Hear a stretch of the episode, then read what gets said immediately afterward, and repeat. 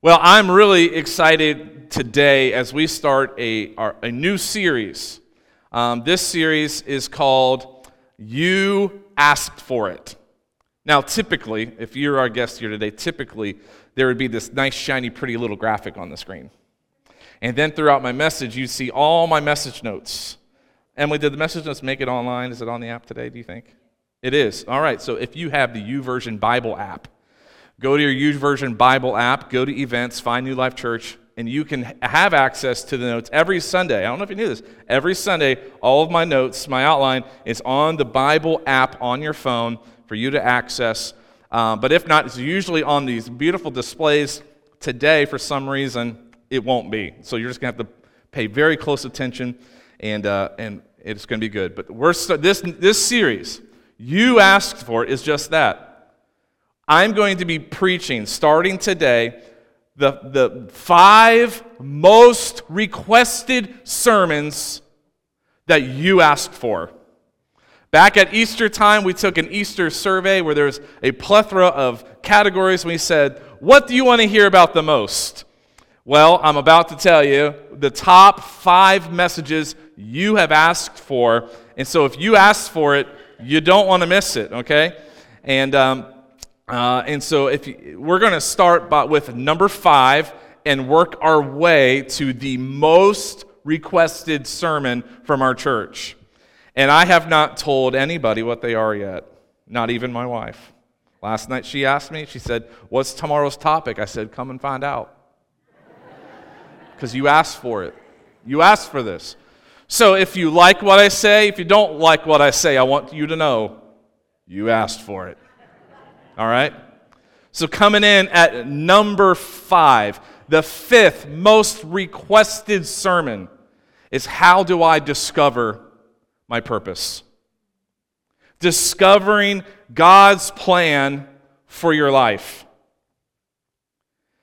Many times people feel discontent in life discontent because they're not living what they feel is their specific, unique, God given purpose for their life.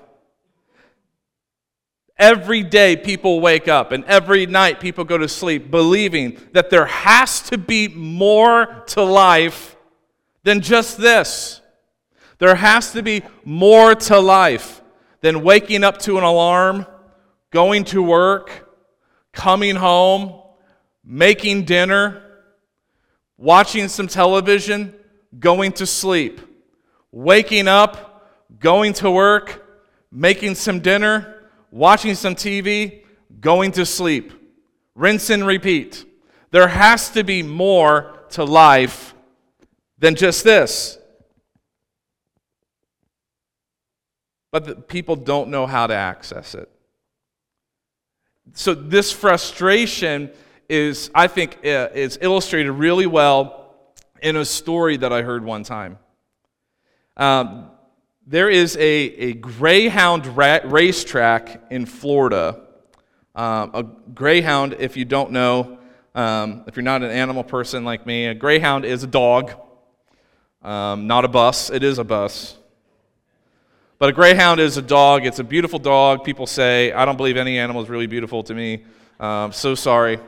Uh, Jenny will show me pictures like, oh, look at this cat. Isn't it cute? I'm like, I, I don't see what you see, but that's okay. Um, but a greyhound is this, is this dog. It, it's, it's kind of tall. It's kind of, kind of, uh, it's kind of skinny. Um, but man, they are made for speed. And so they race groundhog, groundhogs. Listen to me. I'm still having groundhog nightmares, Mark. Mark has helped me trap 11 groundhogs at our house this past year. Greyhounds. I'm just going to say dogs. These dogs, they race these dogs. Um, I'm sure that there's betting and all kinds of things that go on with this, but people race uh, dogs, these dogs. Um, in this one particular race, well, here's how. So they, they kind of line them up all on the racetrack, and, and then uh, the gates open. And to get the dogs to run, they use a mechanical rabbit. And this rabbit uh, paces out front of the dogs all around the track and they and these dogs just they just they just go ham like running after this this rabbit in front of them well on this in this particular race the rabbit malfunctioned. The rabbit ex, like explodes. It's not there. The gates open. The dogs the gates open. The dogs come out. And not a single dog wins the race. One dog became so confused it ran into a fence and hurt itself. Several dogs came out of the gates and just sat down. Other dogs came out, were confused, and began barking at spectators and growling. But not a single dog won the race. Not a single won the race because there was nothing to chase. This is an actual, this is a great picture of how people live their lives. That is, when there's nothing to chase, they struggle to find the meaning of life. When there's no longer something to chase, they don't run the race. Why is it that so many wealthy people, I'm talking like people that have reached celebrity status, whether by sport or whether by uh, Hollywood, so many of them fall into addiction, depression, and, and unfortunately, many even commit suicide. I, many believe it's because they thought if they could reach a certain status, that they would feel fulfillment. But what happens when you have more money than you can possibly spend, but you're still empty inside? What happens when you have more attention than you ever dreamed of, and you always thought you just wanted more attention, but now you have more attention than ever, but you still don't feel close? What happens is there's nothing else to chase. You accomplished, you reached everything you thought you wanted. There's nothing left to chase. And now you don't want to run the race. And so, the key to a significant life, and that's the question how do I discover God's plan for my life? How do I discover significance? The key to a significant life is making sure that, that you're chasing something bigger than what's in front of you. That you're chasing something bigger than the mechanical rabbit. Because if the dog knew it wasn't about the rabbit, it was about the finish line, then he doesn't need a rabbit to run. And if we knew it wasn't about accomplishment, it wasn't about notoriety, then we would run. So we have to make sure we're chasing something bigger than what's right in front of you. So many work to achieve career goals, gain wealth, only to end up disappointed, disillusioned by their success. Others think that if I only find the right spouse, if I could only start a family, or whether or maybe if I could serve in the ministry, I could fulfill these desires, only to experience exhaustion instead of exhilaration. They catch their rabbits only to be disappointed. And if we had our beautiful screens, I would show you my first little point here. And that is this is that you need to know why you're chasing what you're chasing. How do I discover God's plan for my life? You need to know why you're chasing what you're chasing. You need to have clear focus on what matters most, what fuels your motivation. Because I can tell you that I feel as though I am walking in God's call for my life. That I remember when I was 11 years old, I felt the call of God to pastor and to be a spiritual leader. But I will tell you that even in that, pastors struggle with feeling significant because they begin to build significance upon measuring numbers of people in their services, square footage of buildings, and the comparison game comes along. And I've watched pastors that are making a difference, and they, yet they feel insignificant. And it's because you, you need to know why you're chasing what you're chasing.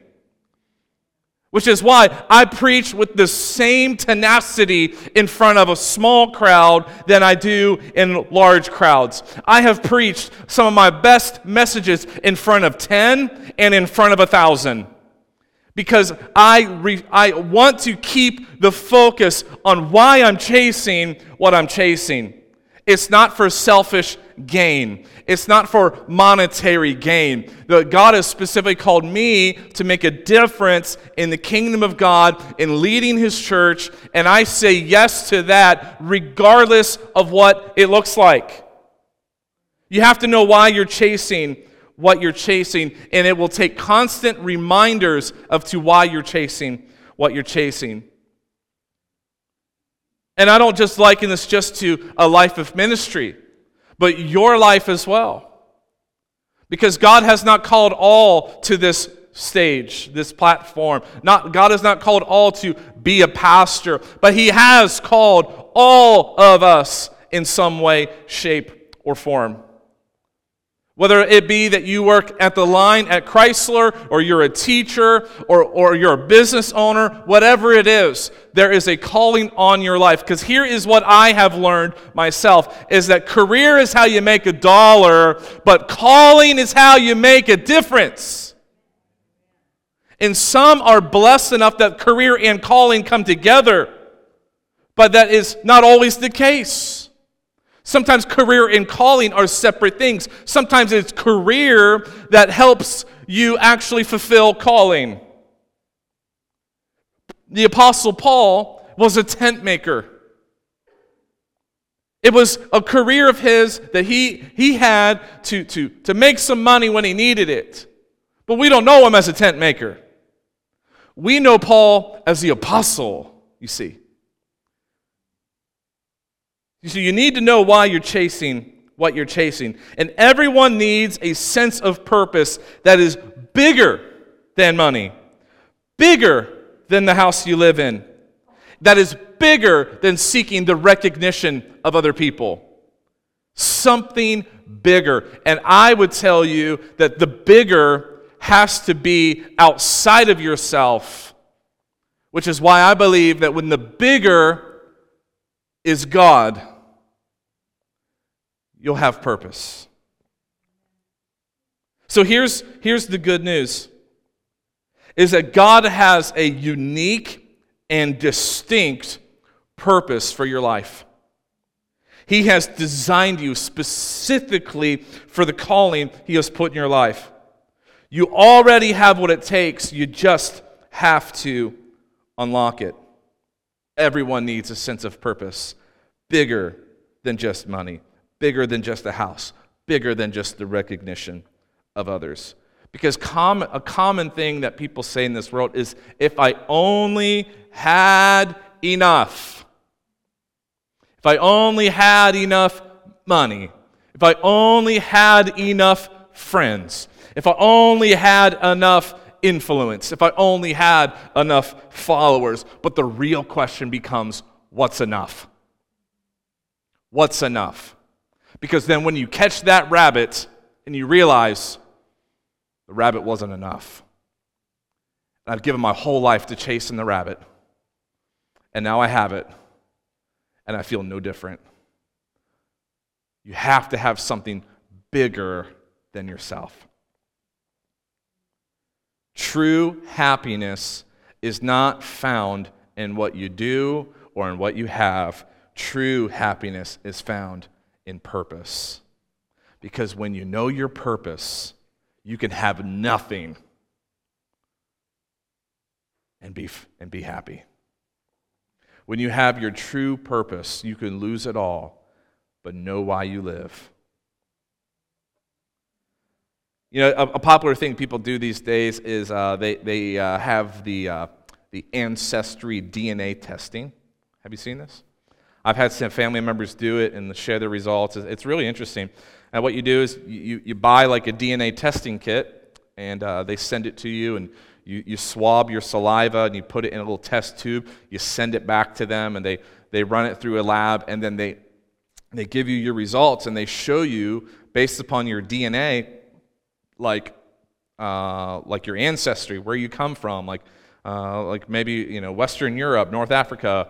Uh, it, will show you all these very interesting things, um, and, and, and, and people learn new things, new aspects about their family, about their identity, their personality.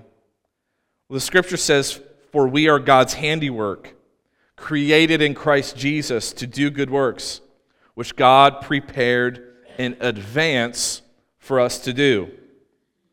Did, I mean, did you hear that?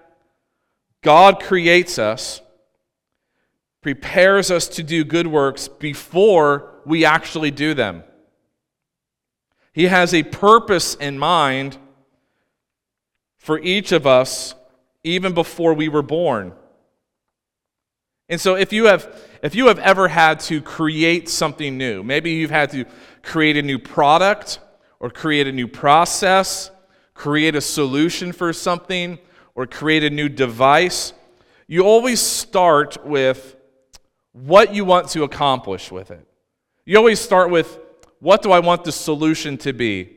In other words, you always start with what is the purpose of this solution, this, dev- this device, this new product? What is its need? What is its purpose? And then after you decide its purpose, then you design it according to its purpose.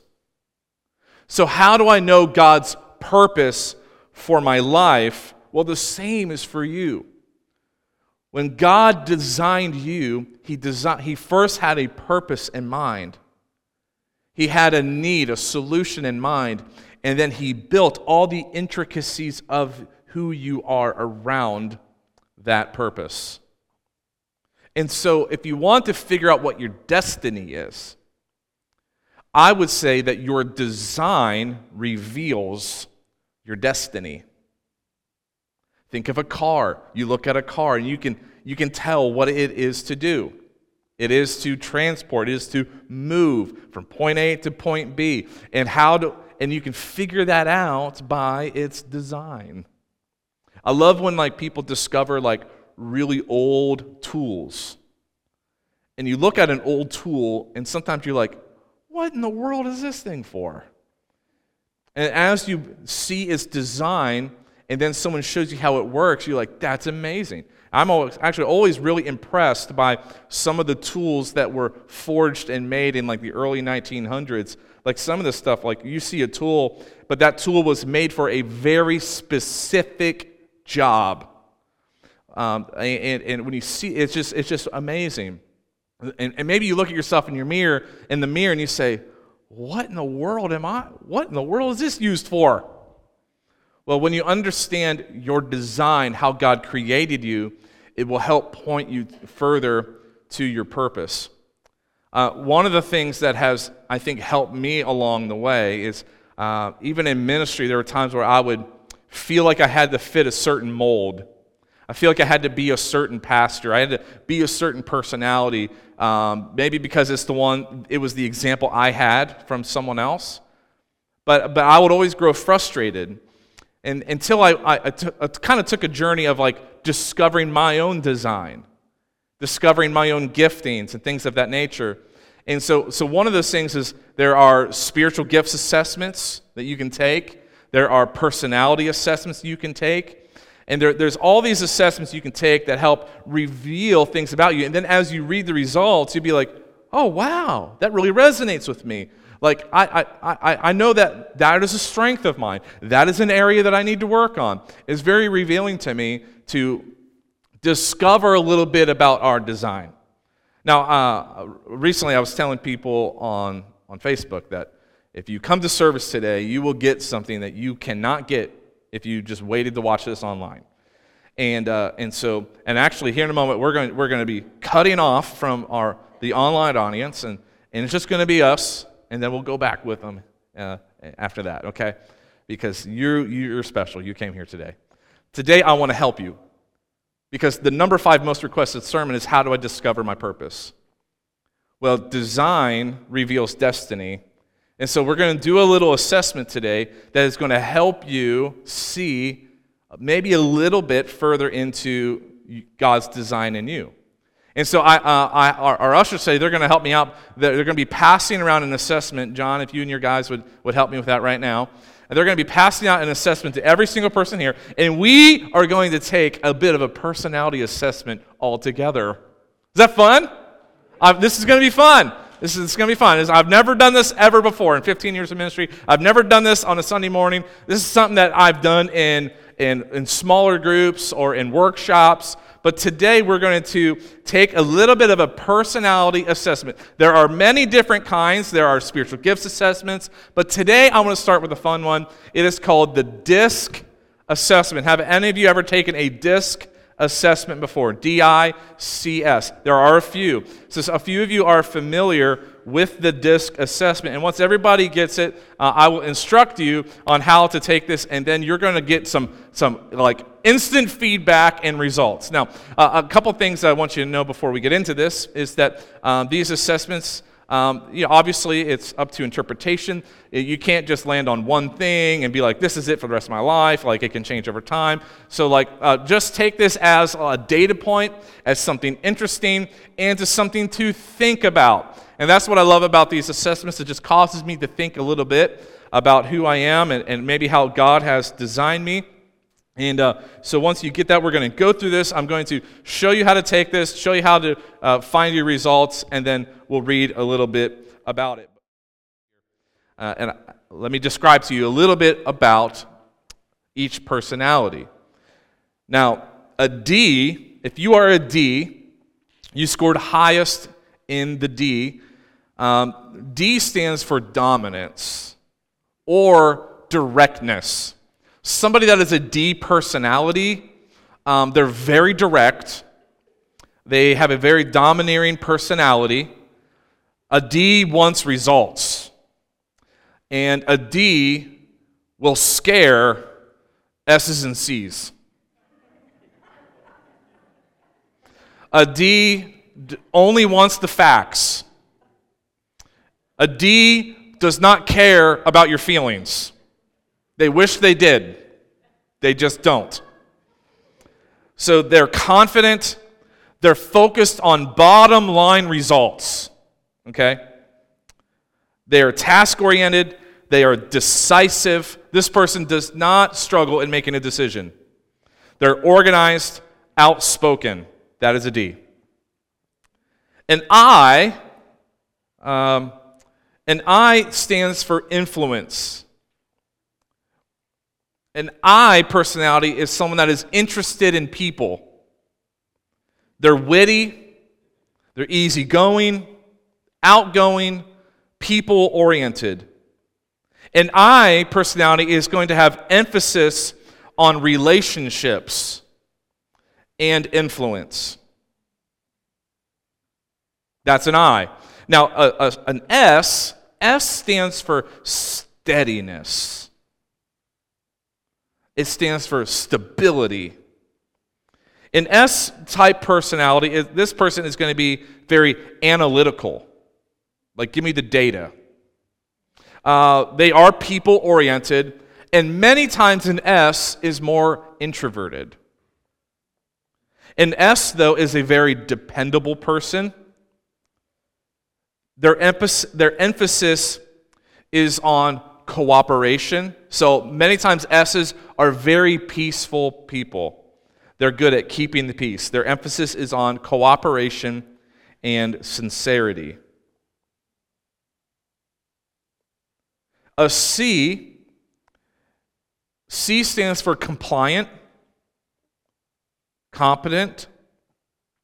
A C type personality is someone that is very task oriented, goal oriented, Many times a C is also introverted. Their emphasis is on quality, on accuracy, expertise, and competency. that is a C. And, um, and I would say a good team, when we build good teams, we, we have elements of each of these personalities. I will tell you that uh, I've been on a team of all D's before, and you hate going to work every day. you do not like going to work every day when you are on a team full of D's. Um, if you are on a team full of, uh, let's say, a team full of I's or a team full of S's, uh, you're probably not going to get anything done. Let's just hang out, man. Let's just hang out. Have fun. Um, and, if you if you ever work with a C, uh, this person is going is like um, uh, like you didn't dot that I. You didn't cross the T. Um, this person has everything in order. They got spreadsheets, spreadsheets for everything. Very, very, very precise in measuring data. What, what was that? Hall monitor. Now, on in these other pages behind, you can read in a little bit more detail about each personality or even a combination. For instance, um, I was going to tell you mine, but I won't. Oh, okay, God. Jeez. Um, I'm a little bit all over the place. I don't know who I am.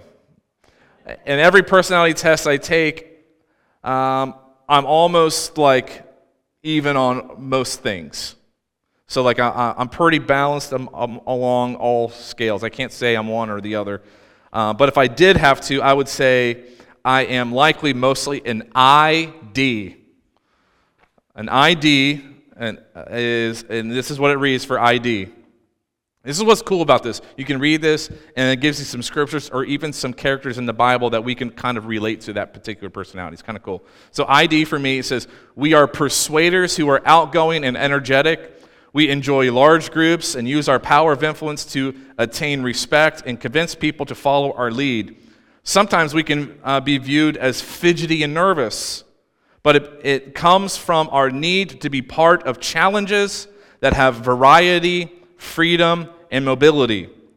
We could benefit from learning to look before we leap and spending more time being studious and still.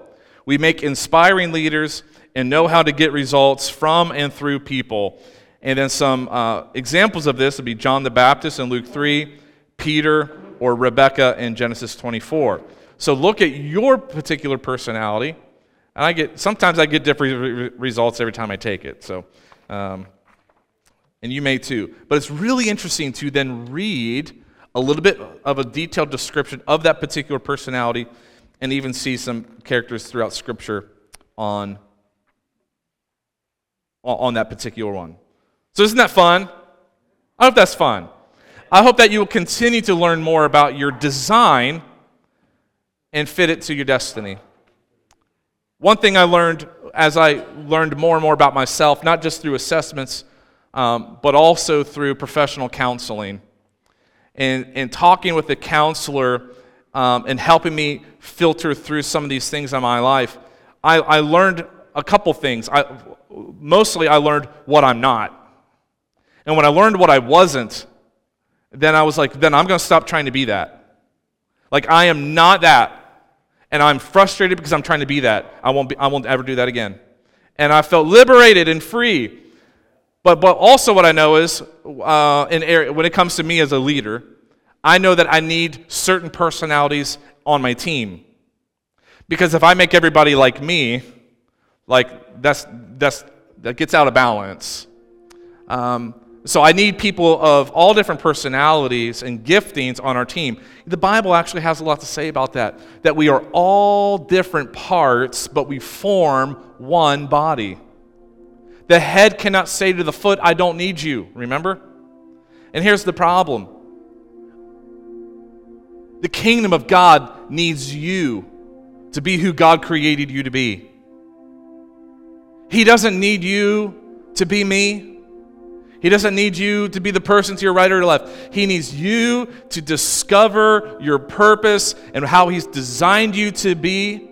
And I will tell you that very first Sunday morning that my family came to this church undercover, the first person we met, I know, has found their call in life. I know she knows who she is. And she has been perfectly placed on a team to, to utilize her giftings. And the first person my family walked into at this church was Miss Pam. You knew it, didn't you? You knew it. Miss Pam, you see her at the front door. We don't have to train her about how to be on the front door because she loves people. She's sincere. She's glowing with the love of God. But I just wonder if we put Miss Pam on that soundboard, what would happen? I don't know, Pam. I don't, I don't know.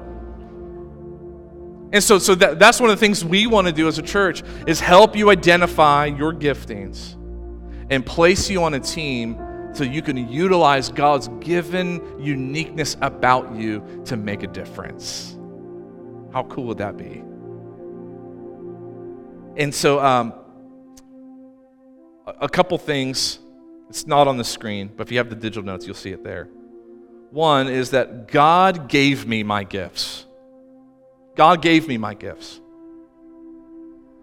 Two, God determined my gifts. And three, God has purpose for my gifts. And the same for you. God gave them to you, He determined them, He has purpose for them. Your purpose can also be found in one of these three things.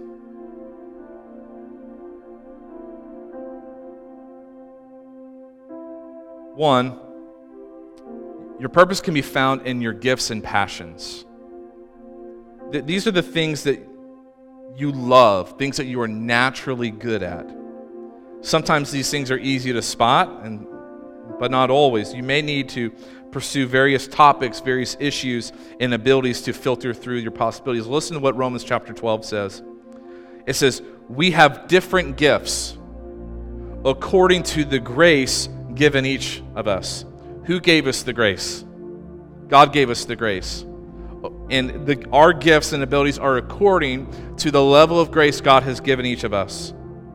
If your gift is prophesying, then prophesy in accordance with your faith. If it's serving, then serve. If it's teaching, then teach. If it's to encourage, then give encouragement. If it's giving, then give generously. If it is to lead, do so diligently. If it's to show mercy, do it cheerfully. And when I and as we read about these giftings, the grace that God has specifically put in your life, these were not attached to a job, a location of living, a house, or an income. You can do these things wherever you work. If you have a gift to be merciful, may you be merciful at Chrysler. May you be merciful on campus. May you be merciful in retail. If your gifting is to be hospitable, whatever it is, you use it wherever God takes you in whatever job you have. And when you can figure out, God has made me this way, this is my gift, you will stop feeling so stuck in your job. You will reframe the way you see your life because you can make where you feel stuck right now, you can make it bigger than yourself. You can make it centered around God's giftings and calling on your life. So, one way you can find purpose is through your gifts and passions. A second is through your life experience. This is how I used to tell teenagers years ago when I was a youth pastor. If you want to know God's will for your life, if you want to decide, find God's purpose for your life, then in the very fundamental way, you could do three things look back, look around, and look forward. In other words, look back. And when you look back upon your life, you will see patterns of what God has been preparing you for. For instance, when I look back on my 15 years of marriage, I can, marriage, this is true. We've been married 15 years. I love you. But my last 15 years of ministry, I see a pattern of, of, of every step that God has take, taken me on for 15 years. He has developed me from one point to the next point. He has developed my character, my leadership, my wisdom, and prepared me for every next thing He's calling me to do. And when I look at my past, when I look back, I can see God's movement in my life. So if you want to know God's purpose for us, sometimes you can look back and see the pattern. The second thing, if you want to know God's plan and purpose for your life, just look around. And this is what I mean by that. If you are married, God's call is for you to be the best husband or wife that you can be. If you want to know your purpose, it's bigger than your job. It's bigger than your house, it's bigger than retirement, it's bigger than your hobby. You're called to be a spouse. You're called to be a husband or a wife if you're married. If you have children, then God's direct purpose and call in your life is that you will be the best godly father or mother that you can be. That's bigger than what your 9 to 5 that becomes the why you're chasing what you're chasing. If you know, I show up to work this, this job I don't like, this work that's hard, and I do it because I'm a husband and I'm a father. It just got bigger. And that is God's call on our lives, men. That's God's call on your life, uh, mother. So, third of all, if you are a son or a daughter, especially if you are still a son or daughter that lives at home with your parents or your grandparents, then God's call on your life is to be the best son or daughter that you can be, that you will be honoring. You will honor your father and mother. You will listen. You will learn. You will lean on their wisdom. You will protect your heart from rebellion. If you are a student in school, then guess what God's purpose is for your life? You're going to be studious.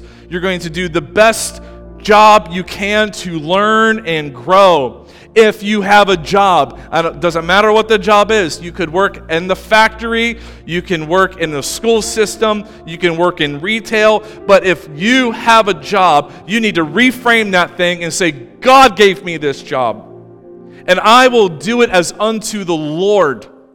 And when I show up for my nine to five and I'm tired and I'm, and I'm just, I'm annoyed and I don't want to go there, then you just say, Lord, this day is going to be as an act of worship to you because I don't serve man, I serve God.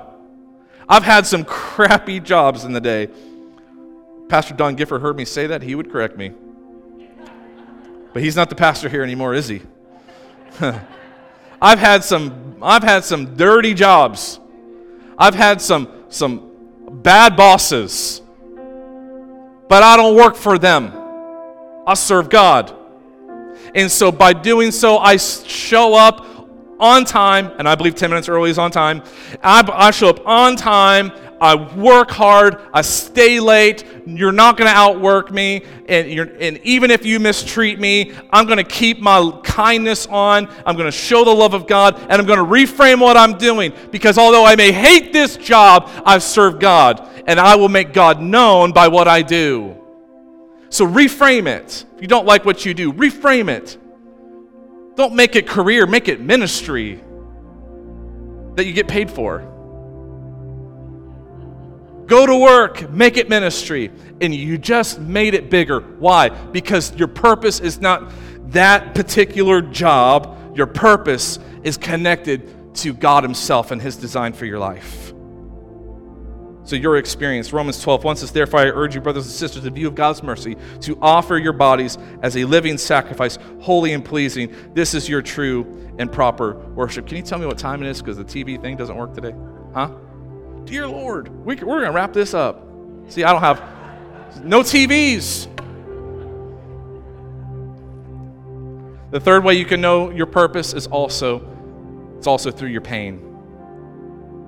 God will all, listen to 2 Corinthians. It says this Praise be to God the Father, our Lord Jesus Christ, the Father of compassion, and the God of all comfort, who comforts us in our troubles so that we can comfort those in any trouble with the comfort we ourselves received from God. In other words, God will often use the pain you experienced in order to comfort people that are experiencing the same pain that you had. And because of that, we've seen people start support groups, people that have a, a particular focus on kids youth. We have a whole team of people that feed the hungry out of this church every month. Hundreds of families being served. Sometimes God will use your pain and show you your purpose. No matter what you discover your divine purpose to be, we are all called to be a reflection of God to the world around us. And if you allow that to reframe what you do vocationally, you will feel purpose again. 1 Peter 2 9 says, But you are a chosen people, a royal priesthood, a holy nation, God's special possession, that you may declare the praises of him who called you out of darkness and into his marvelous light. In other words, listen, we are all called to be ministers. And I don't, I, I say this sometimes, but, and I mean it. I spent six years in bivocational ministry, which means I had to have a job in order to be a pastor, a job outside the church. And I would tell you that many, many times I am jealous of you. I'm jealous of you because you get to go to the marketplace Monday through Friday, whatever your schedule is. You get to go to the marketplace. One of the biggest things I miss when I, when I went into full time ministry, I realized I miss going to work and meeting people that are lost and need hope and are in despair. I miss it. So I have to be very purposeful that I don't live in the church bubble, is what I call it. And so, so I build relationships with neighbors. I, I, joined the Tuesday night golf league where they literally put another guy in my cart for two hours and I get to I get to talk with them. I get to sometimes I get to pray with them. And now out at my golf club, I'm known as preacher. hey preacher. Hey, how you doing? I'm jealous of you. We're all called to be ministers.